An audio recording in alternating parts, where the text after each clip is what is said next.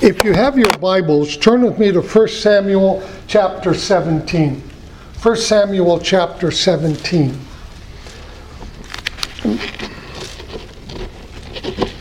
Now, let me give you some background on 1 Samuel chapter 17.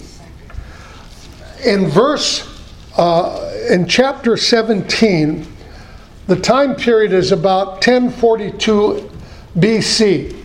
So that's a long time ago. And Israel has been in the promised land, oh, about 360, 365 years. Moses is long gone, and the Jews have had an on off relationship uh, with God. Uh, the country, um,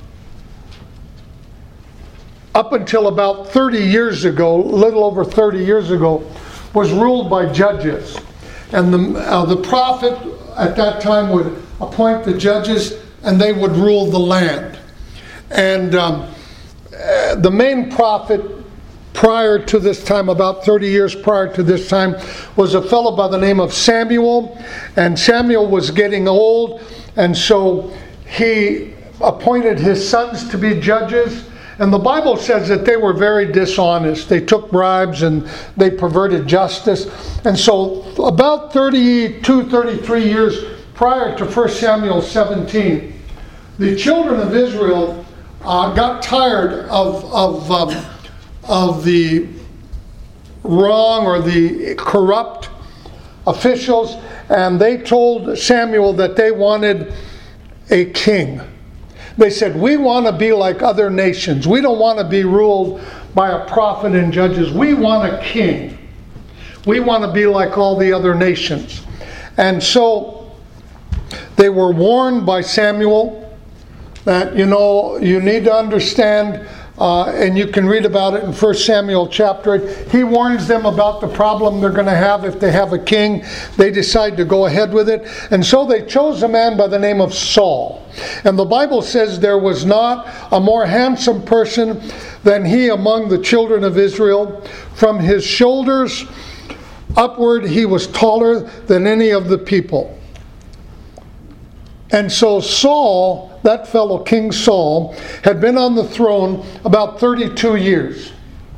And in 1 Samuel 17, that's where we're at.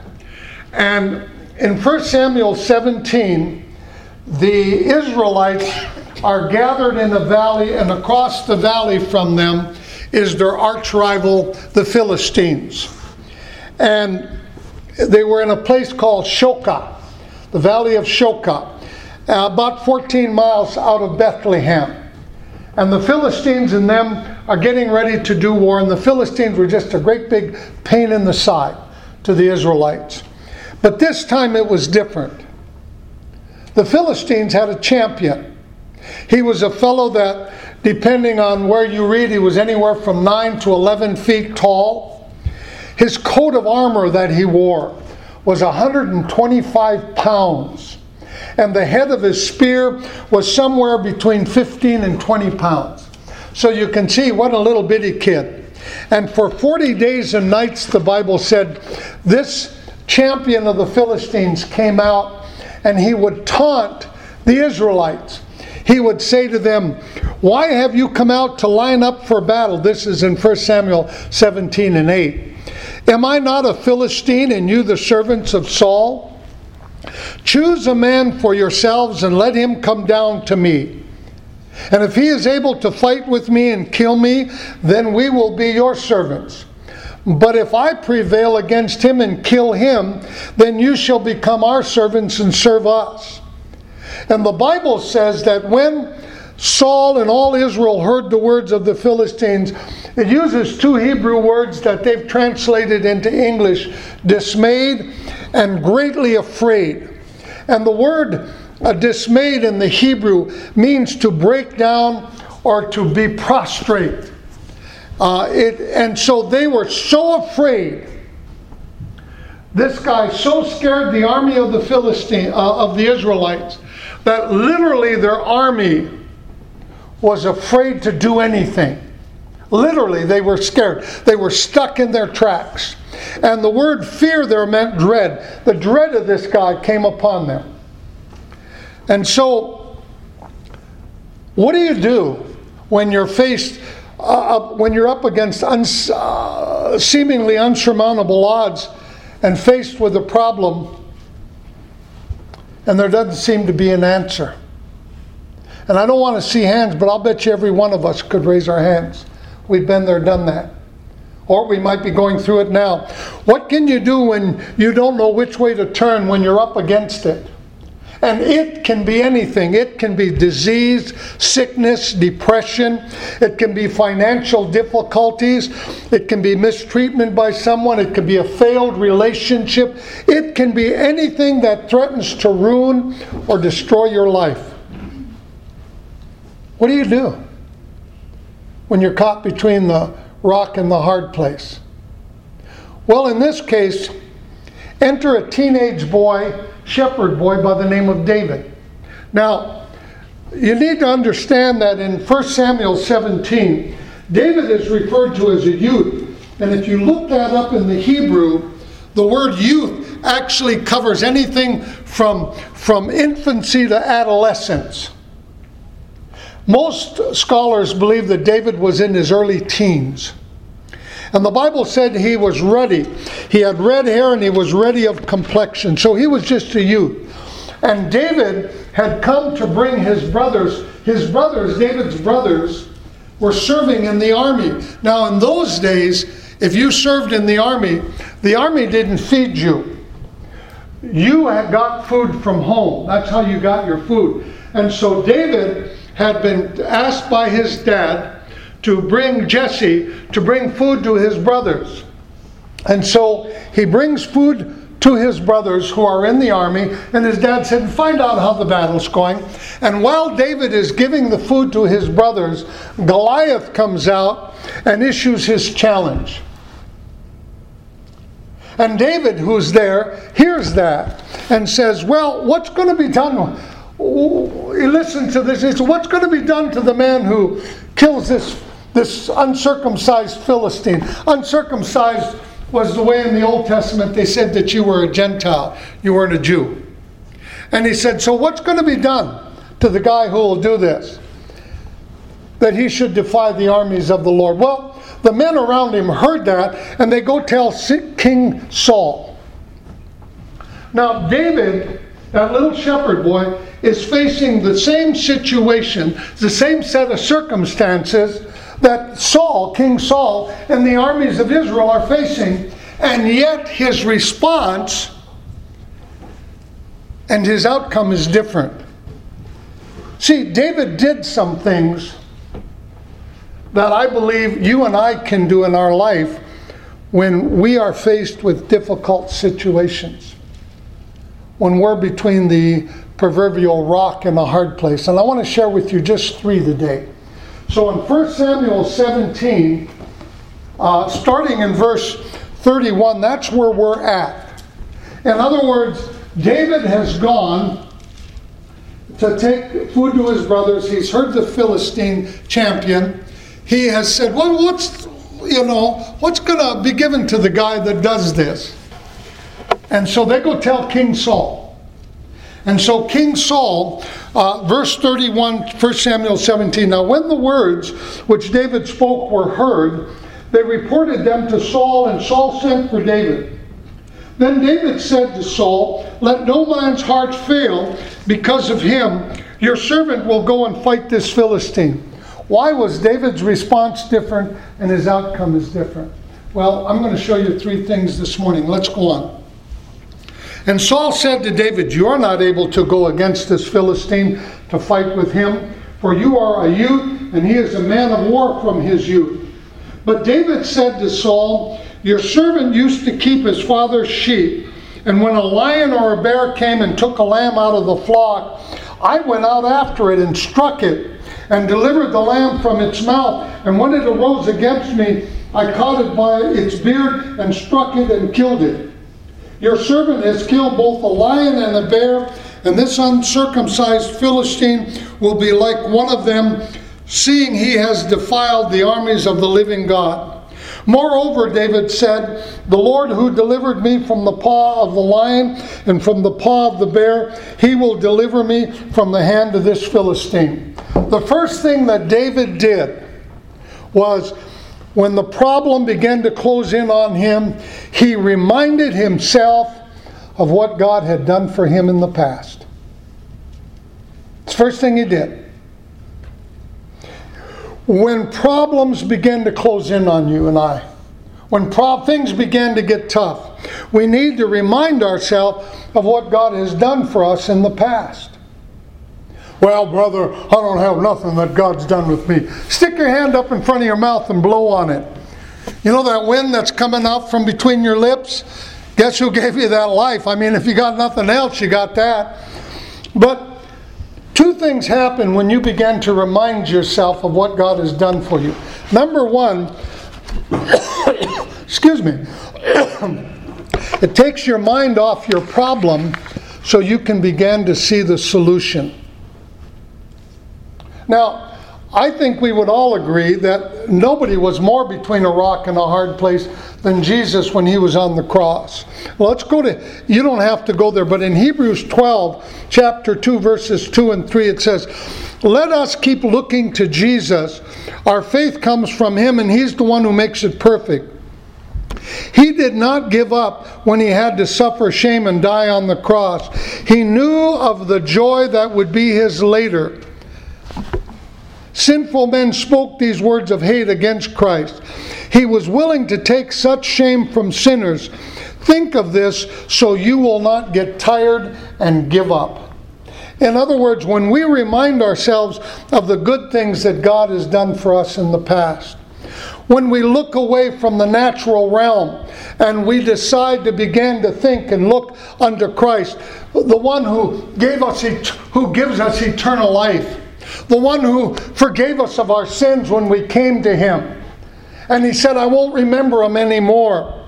The one who, when you came to him and made a profession of faith, took you out of the kingdom of darkness.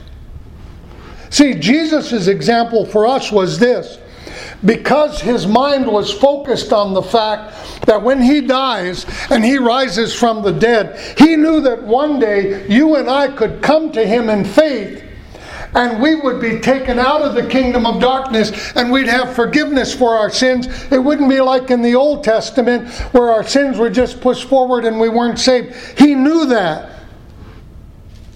And so he could his mind focused on the joy that was in front of him. He knew that there would come a day. And so he could endure the humiliation of the cross. And the writer of Hebrews is saying to us consider carefully how Jesus himself faced such intense opposition. He, so you don't get worn down and cave in. As a matter of fact, when we take communion, one of the things the Lord says to us when we take the elements do this in remembrance of me. Why? Because he wants you to remember the things that He's done for you. As a matter of fact, if you're going through a rock, if you're going through a tough time in your life, let me make a suggestion to you. Sit down with your spouse and take communion at home. no, there, there, there's nothing in the Bible that says we just have to take it at church.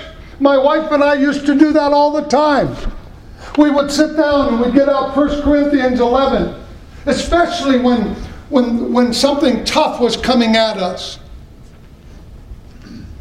And we began to remind ourselves of what God had done. We began to remind ourselves of what God had done. And so, in communion, we remind ourselves of what Jesus made available for us on the cross.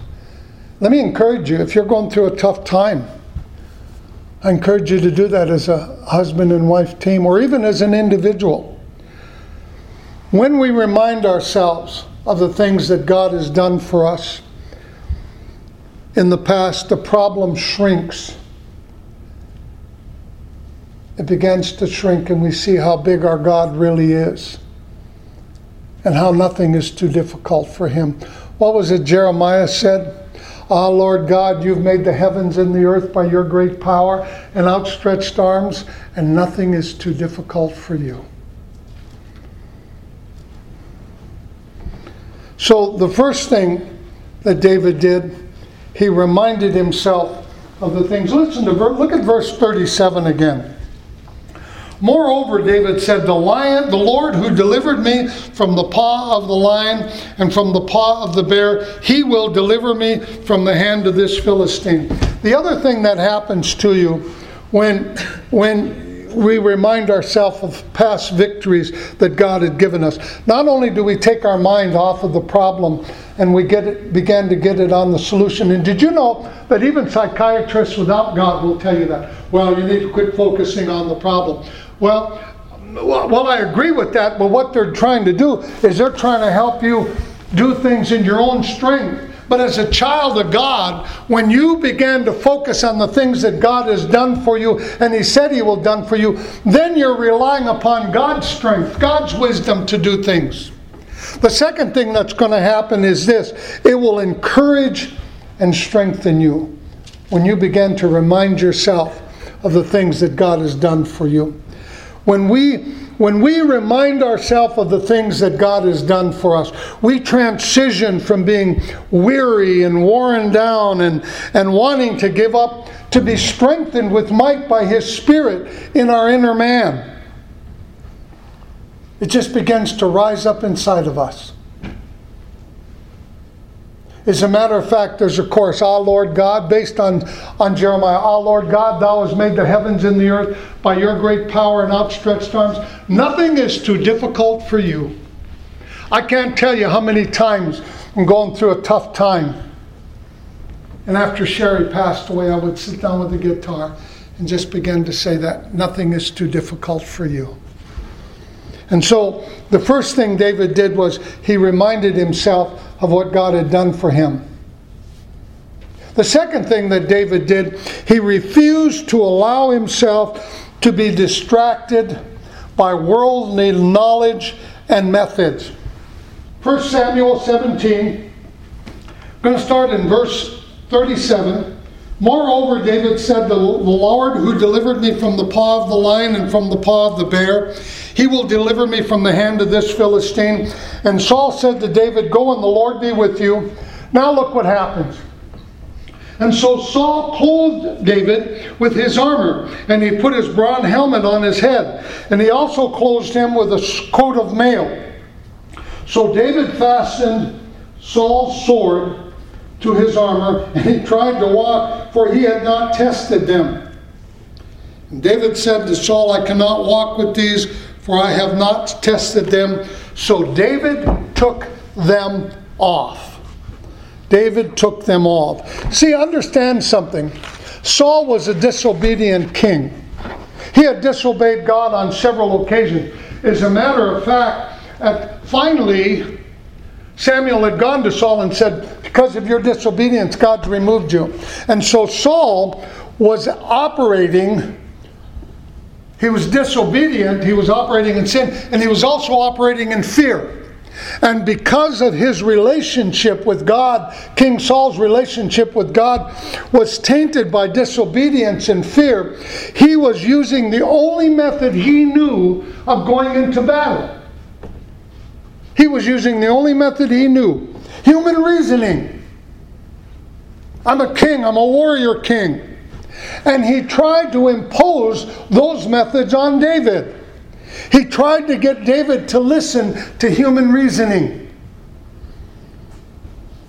That matter of fact, if you were to go up to verse 33, and I read it earlier, Saul says this Don't be ridiculous when they bring David to Saul.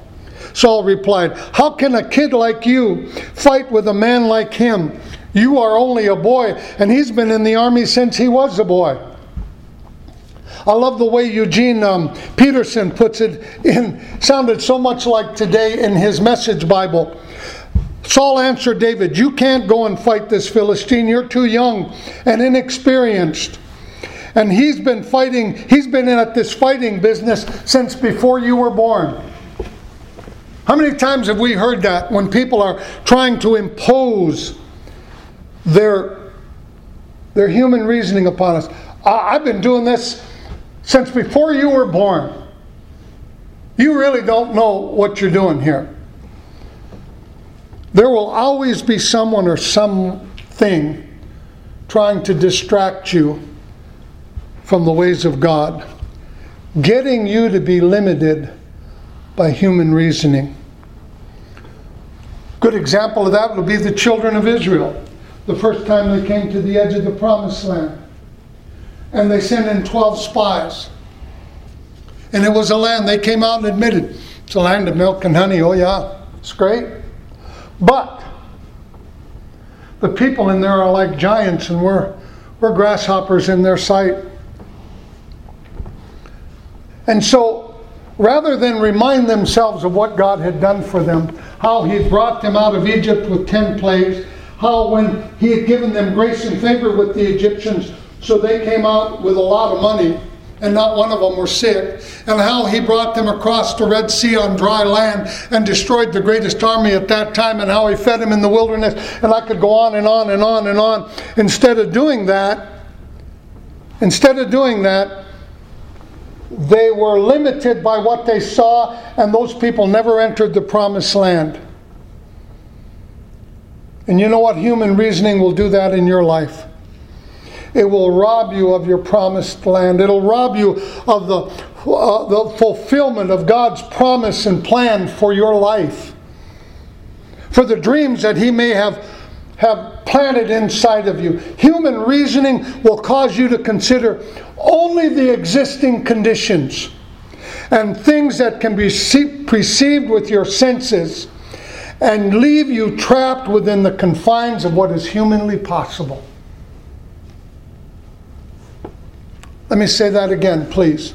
Human reasoning will cause you to consider only the existing conditions and the things that can be perceived by the senses and leave you trapped within the confines of what is humanly possible. I've said this to you before. There's, a, there's two things in life fact and truth. Fact is the way things are. Truth is the way that God says they can be if you're a child of God. There's a difference. Sometimes the two of them line up, but lots of times they don't.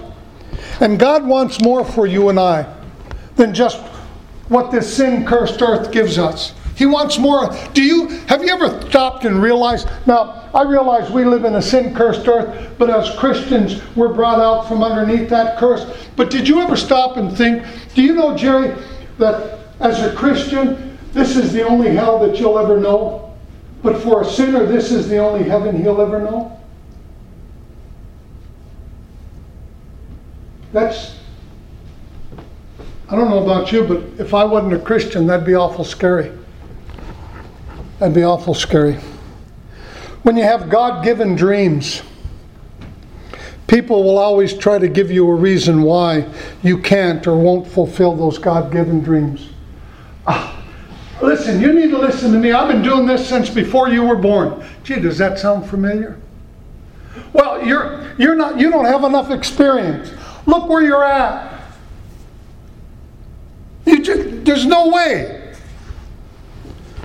And if you're not careful, human reasoning will give you an excuse as to why it can't happen. I think I've told you the story before, but many, many, many years ago, Sherry and I were living in a beautiful brick home in a town of about 20 some thousand in, in South Texas. Beautiful home, beautiful front yard and backyard. And I felt impressed of the Lord. We, we were attached to a local church. She was the um, young missions director, I was the youth leader, and we had about between us, we had about 40 some kids. And I felt, as I had been praying, I felt a stirring in my spirit that we needed to become itinerant teachers. And I thought to myself, God, how am I going to ask my wife to give up this gorgeous home, this beautiful home we have? How am I going to do that? And Lord, what do we do? I, I mean, how am I going to get places to teach and, and preach? And what, what, what am I going to do? And if you've called me, it's your responsibility, Lord. I'm not going to go out there and beg for places. And I began to pray. And I began to remind myself that God had promised me wisdom. And one day I was out uh, getting the uh, pebbles off our driveway. And the Lord, I felt prompted of the Lord, and I said to my wife, honey, I think we need to, to sell our home and we need to get a small travel trailer, and I think we need to go on the evangelistic field, become itinerant teachers. She goes, okay. I like to faint. But then I had been invited by a, a very uh, a, a large full gospel organization. I had been invited to come and get credentials with them. They were looking for teachers. And so I had to meet with their credentials committee and I filled out all the paperwork. You know, in the natural, this can't work. I didn't know anybody. And so we went up to Austin, Texas, which was about four hours away, about like from here to Billings.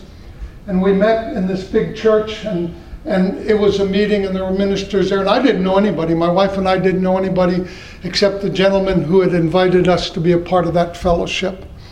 And when the time came, I had to walk through, because they had the meeting room was up front, and I had to walk through the church and go to the meeting room, and I was in there, and and I met with the committee, and, and uh, everything was in order. And they said, Well, we, we really believe that the Lord's call is on your life. And I remember they said, There's not an issue. And I remember walking out, and as I walked from that place, and the distance was probably about from that wall to the front door. And I didn't know anybody. I got stopped 13 times by pastors of churches who said, I don't know your name, but God's told me to have you come to my church and preach a revival. Now, in the natural, there was no way. But see, God's ways. God's ways. And you know what? For three years, as a matter of fact, in 50 years, I never have asked, but I never asked to minister somewhere. I said, God, if you've called me, you've got you provide. I'm not going to do it. In one 72 week stretch, we were in 69 different churches. See, God's ways. I'm not, listen, it's got to be good because I ain't that good. I can tell you that right now, I'm not. It's God. God's ways of doing things. And if we're not careful, Human reasoning will give an excuse why it can't happen. I could probably still be back there in that town, living in that house. When you decide to follow a godly principle of the Bible, there are always people who will tell you they've got a better way. They've got a better way. Well, I know the Bible says do it that way, but but but listen, you really, I, I've done this before. You know, you really need to do it like this. And just as God had tried to warn the people about a king, listen, the Bible warns us about being led only by mankind and mankind's intelligence and human reasoning. I can just give you two Proverbs 3, 5, and 6. Trust God from the bottom of your heart. Don't try to figure out everything on your own. Listen to God's voice in everything you do, everywhere you go. He's the one who will keep you on track. Don't assume you know it all. Or Proverbs 14 and 12. And he repeats the same thing in Proverbs 16 and 25. There's a way that seems right unto men, but the ends thereof are the way of death. Now, that death may be insipid in its form. In other words, it might be a beginning form of death. It may cost that death may be in your finances or in a relationship but you pay the penalty when you don't do it God's way. The Bible is fully is so full of warnings about relying totally upon the wisdom of mankind.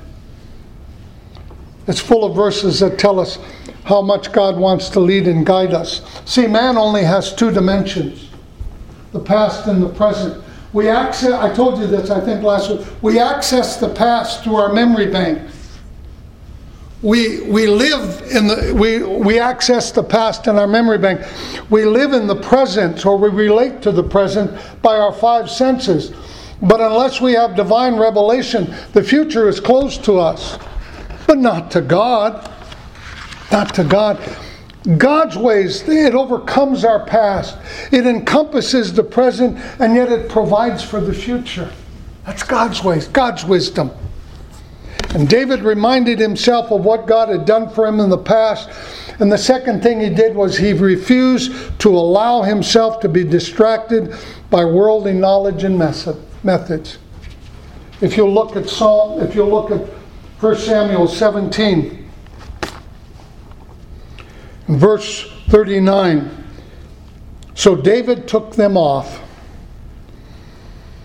Now let's look. He took off the. Now let's look at the rest of this. I'm going to go back up to 38. So Saul clothed David with his armor, and he put on a bronze helmet on his head, and he also clothed him with a coat of mail. And David fastened his sword to his armor and tried to walk, for he had not tested him. And David said to Saul, I cannot walk with these, for I have not tested them. And so David took him off. He failed. David refused to be distracted by human reasoning. Let's go on. Then David took his staff in his hand, and he chose for himself five smooth stones from the brook and put them in a shepherd's bag in a pouch which he had, and his sling was in his hand, and he drew near the Philistine. The third thing that David did he used what he had. He used what he had. So oftentimes we look for this gigantic, miraculous way out of our situation when, in, when the answer is within our grasp. And God's trying to get us over here to use what we have. And we want Him, we're looking out over here trying to, well, this, no, God, this, don't despise small beginnings. Don't despise small beginnings. I don't think there's anyone here who doesn't own a, a, ranch or a farm or something can tell you that they started off one day small. God, when we're born, the Bible tells us that God has placed within us wonderful gifts and abilities.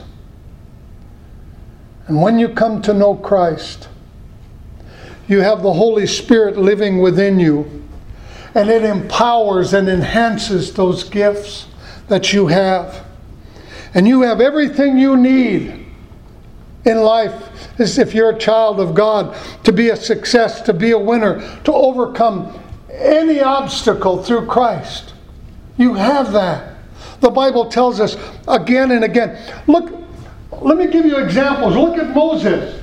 He's on the backside of the desert. And God says he sees this burning bush and it's not consumed. So he goes up to it. And God says, Take off your shoes.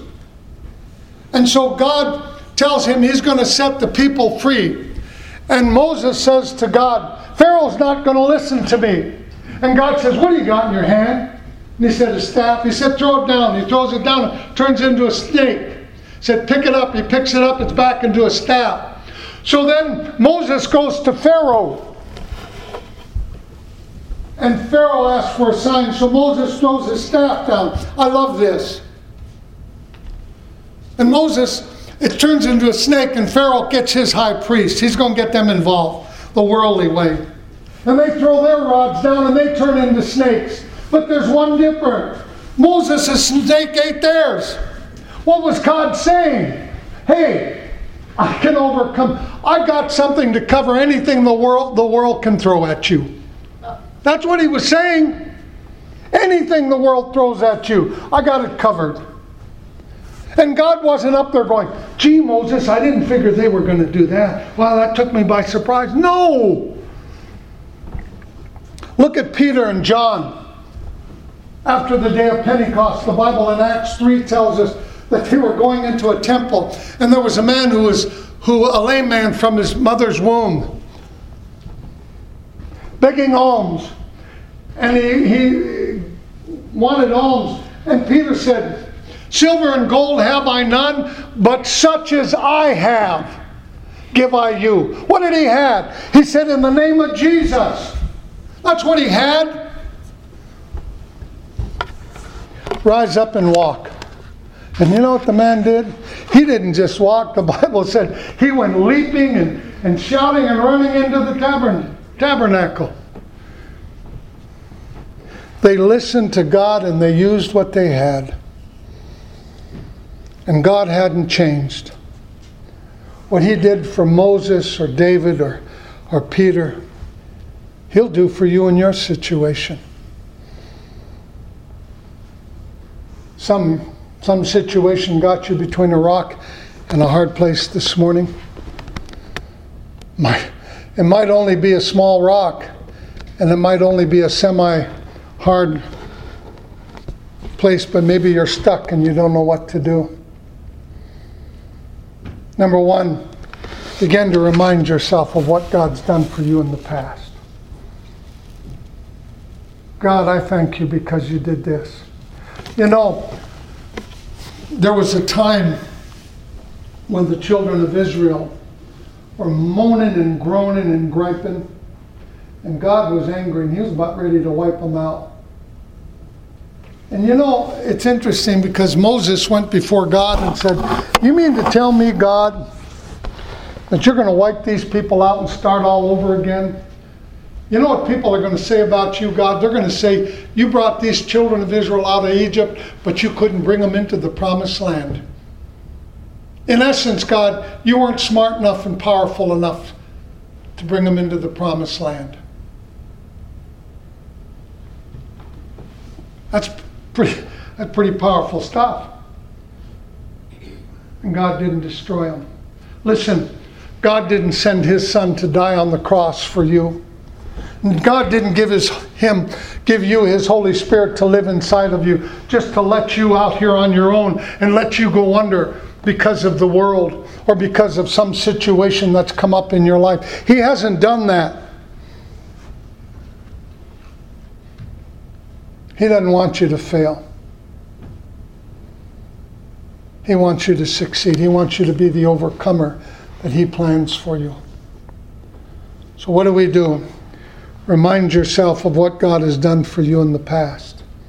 And number two, refuse to allow yourself to be, dis- to be distracted by worldly knowledge and methods.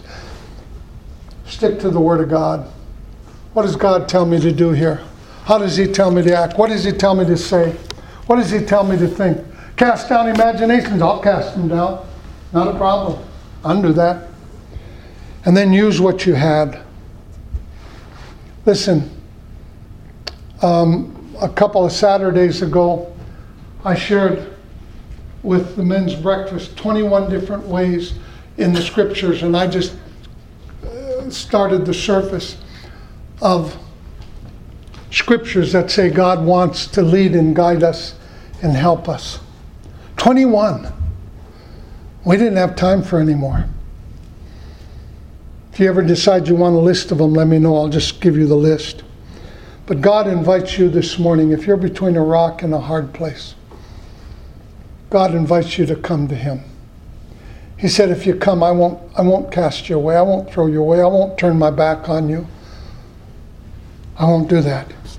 You have His promise if you call on Him, He'll answer you. Let's pray. Lord,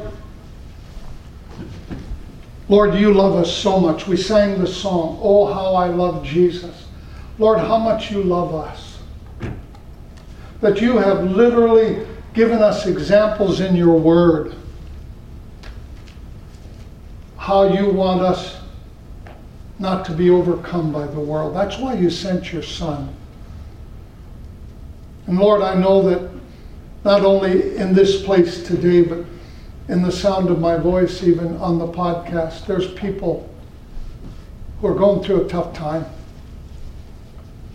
They're feeling the pinch of the rock in the hard place, squeezing them in, and they don't know what to do. But God, you've laid out a plan. You've shown us by your servants in the past. Lord, if we'll just begin to remind ourselves of all the wonderful. If we can't do anything else but remind ourselves that you loved us so much, you gave us your Son, and you forgave us of our sin. And then, Lord, show us in the Bible the wisdom. You said, if any man lacks wisdom, let him ask of God. Show us. Show us what you need us to do. Don't let us give in only to that human methods, human ways. Don't let us be held captive by only human reasoning.